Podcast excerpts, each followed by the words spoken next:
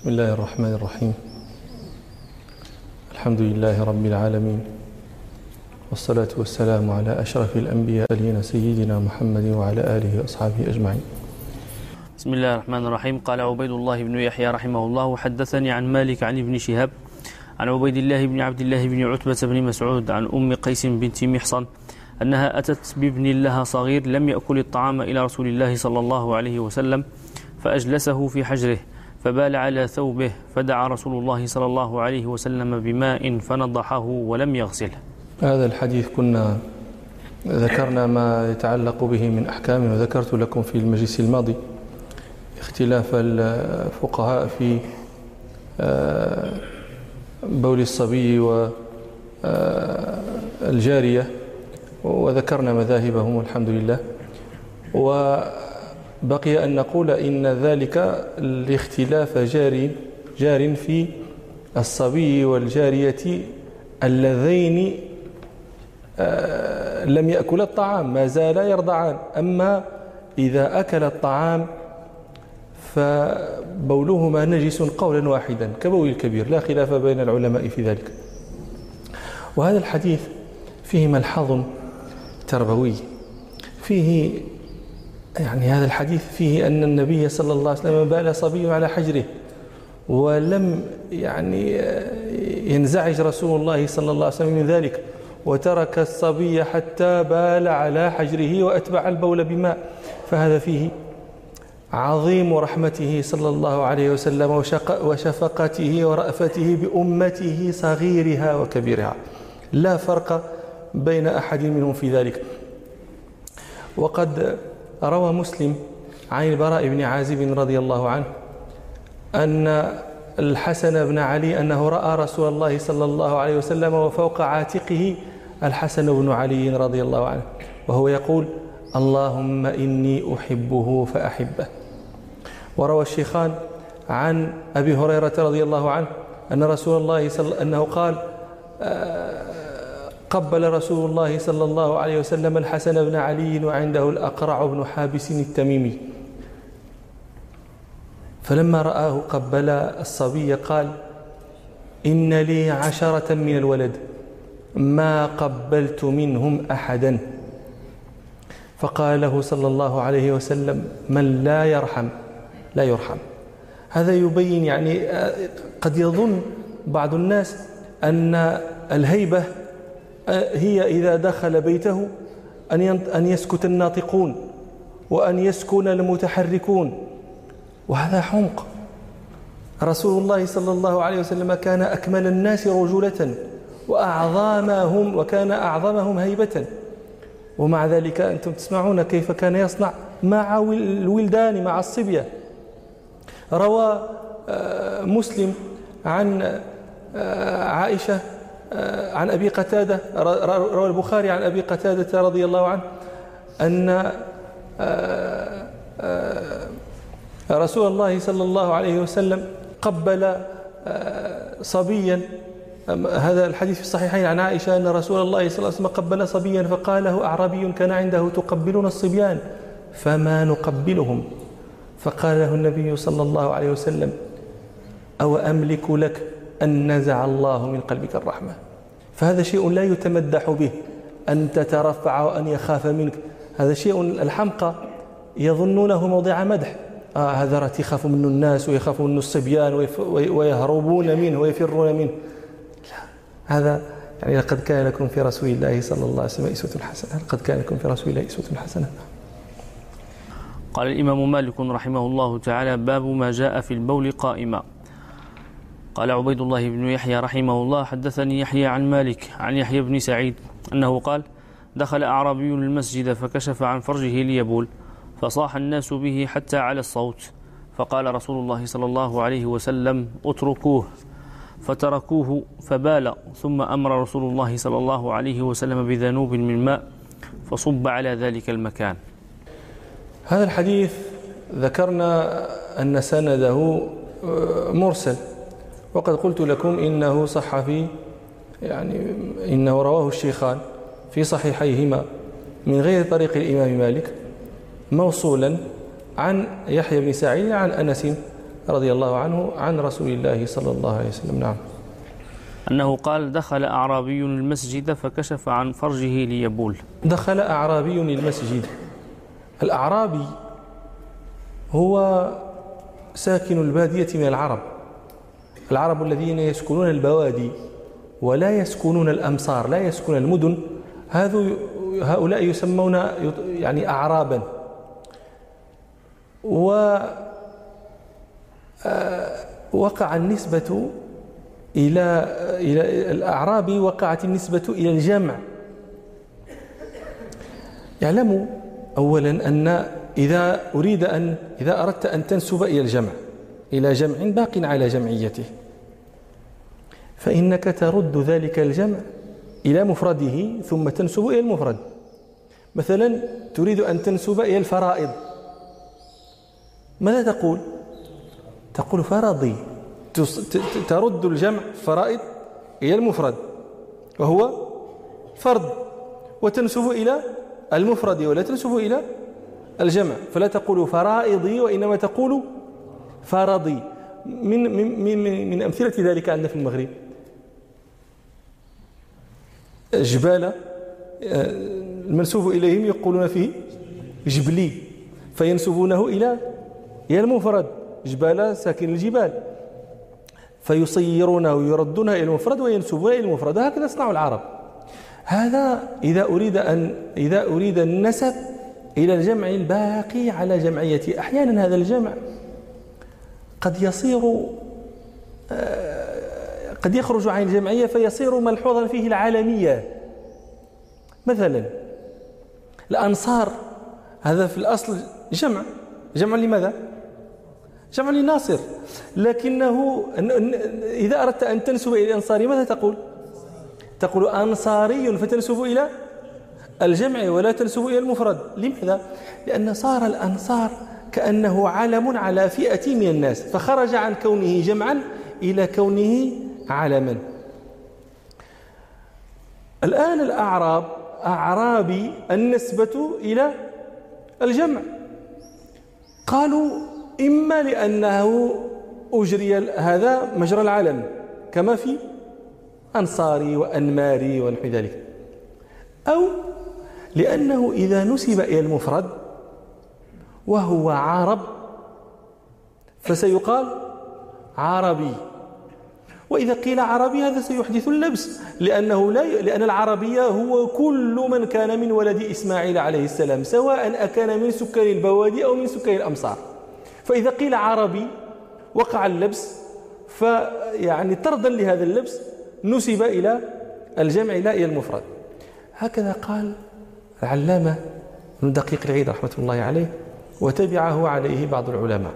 وهذا الذي قال رحمة الله عليه فيه نظر. لماذا؟ لأن مبنى هذا الذي قاله مبناه على أن الأعراب جمع مفرده عرب. وهذا لا يوافقه عليه أهل اللغة. أهل اللغة ينفون كون أعراب جمعا لعرب. يقول آه، الفيروزبادي رحمه الله الأعراب سكان البادية سكان البادية من العرب. لا واحد له. وجمعه أعاريب.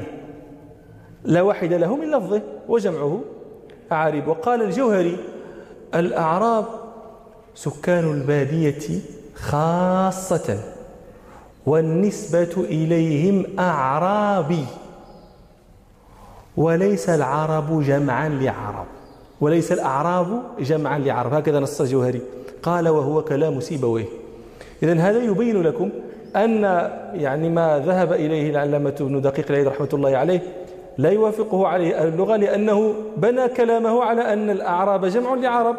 فإذا نسبت إلى المفرد وقع اللبس وأهل اللغة ينفون كون أعراب جمعا لعرب. وقوله دخل أعرابي هذا مبهم. اختلفوا في تعيينه. من هذا الأعرابي الذي دخل وبال في المسجد؟ فقيل هو الأقرع بن حابس. التميمي. وقيل هو عيينة بن حصن الفزاري. أما الأقرع بن حابس التميمي المجاشعي الدارمي فهذا أسلم قبيل فتح مكة. وشهد مع النبي صلى الله عليه وسلم فتح مكة وشهد معه حنينا وشهد معه الطائف. وكان من المؤلفة قلوبهم. وقد ذكر الطبري أن الأقرع بن حابس التميمي نادى رسول الله صلى الله عليه وسلم من وراء الحجرات. فلم يجبه رسول الله صلى الله عليه وسلم. فقال له يا محمد إن, مد إن حمدي لزين وإن ذمي لشين. إذا مدحتك رفعتك بمدحي وإذا ذممتك وضعتك بذمي. إن مدحي لزين أو إن حمدي لزين. وإن ذمي لشين فيقال إن رسول الله صلى الله عليه وسلم قال له ذلكم الله. الله هو اللي مدحو زين وذمه شين وما عدا من البشر. وهذا هذه قصة رواها البغوي ورواها ابن عساكر.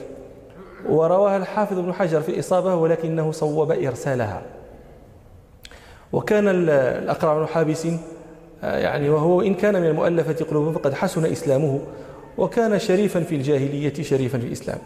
أما عيينة بن حصن الفزاري فهذا أيضا كان من المؤلفة قلوبهم وأسلم قبيل فتح مكة وشهد مع رسول الله صلى الله عليه وسلم فتح مكة وشهد معه حنينا وشهد معه الطائف وارتد بعد موت النبي صلى الله عليه وسلم مع من يرتد من العرب.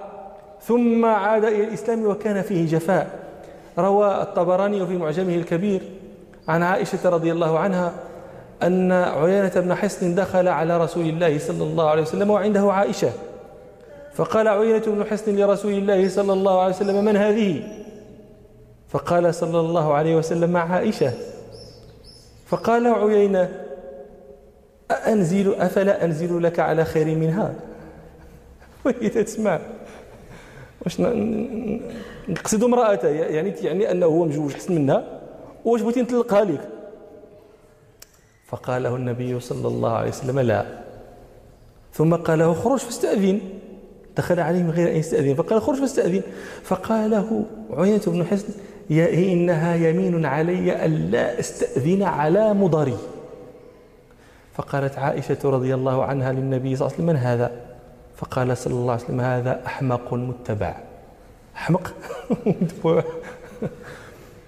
وروى البخاري عن ابن عباس رضي الله عنهما قال قدم عيينة بن حسن على ابن أخيه الحر بن قيس وكان الحر بن قيس من الملأ الذين يدنيهم عمر بن الخطاب. وكان القراء آه، أهل مجلس أهل مشاورة عمر. شبابا كانوا أو شيوخا. فقال عينة بن حصن لابن أخيه إني أرى لك وجها عند هذا الأمير فاستأذن لي عليه. فقال له الحر بن قيس سأستأذن لك عليه. ففعل فأذن له عمر بن الخطاب رضي الله عنه.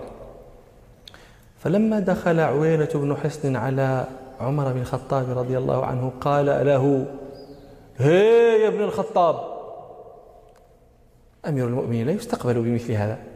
هي هذه تصلح للشياه وللبهائم ولا يقال فيه يا ابن الخطاب إنما ينادى بأمير المؤمنين. قال هو هي يا ابن الخطاب والله لا تحكموا فينا بالعدل والله لا لا لا تقسموا بيننا بالعدل ولا تحكموا فينا بالفصل أو كما قال. فغضب عمر رضي الله عنه وهم به. فقال له ابن أخيه الحر بن قيس يا أمير المؤمنين. إن الله تعالى قال لنبيه صلى الله عليه وسلم خذ العفو وأمر بالعرف وأعرض عن الجاهلين وإن هذا لمن الجاهلين. قال ابن عباس فوالله ما جاوزها عمر حين تلاها الحر وكان وقافا عند كتاب الله. وروى البخاري في التاريخ الصغير وغيره أن عيينة بن حصن والأقرع بن حابس. أتيا أبا بكر في خلافته رضي الله عنه وقال له يا خليفة رسول الله إن عندنا أرضا سبخة ليس فيها كلأ ولا منفعة فإن رأيت أن تقطعناها فعلت.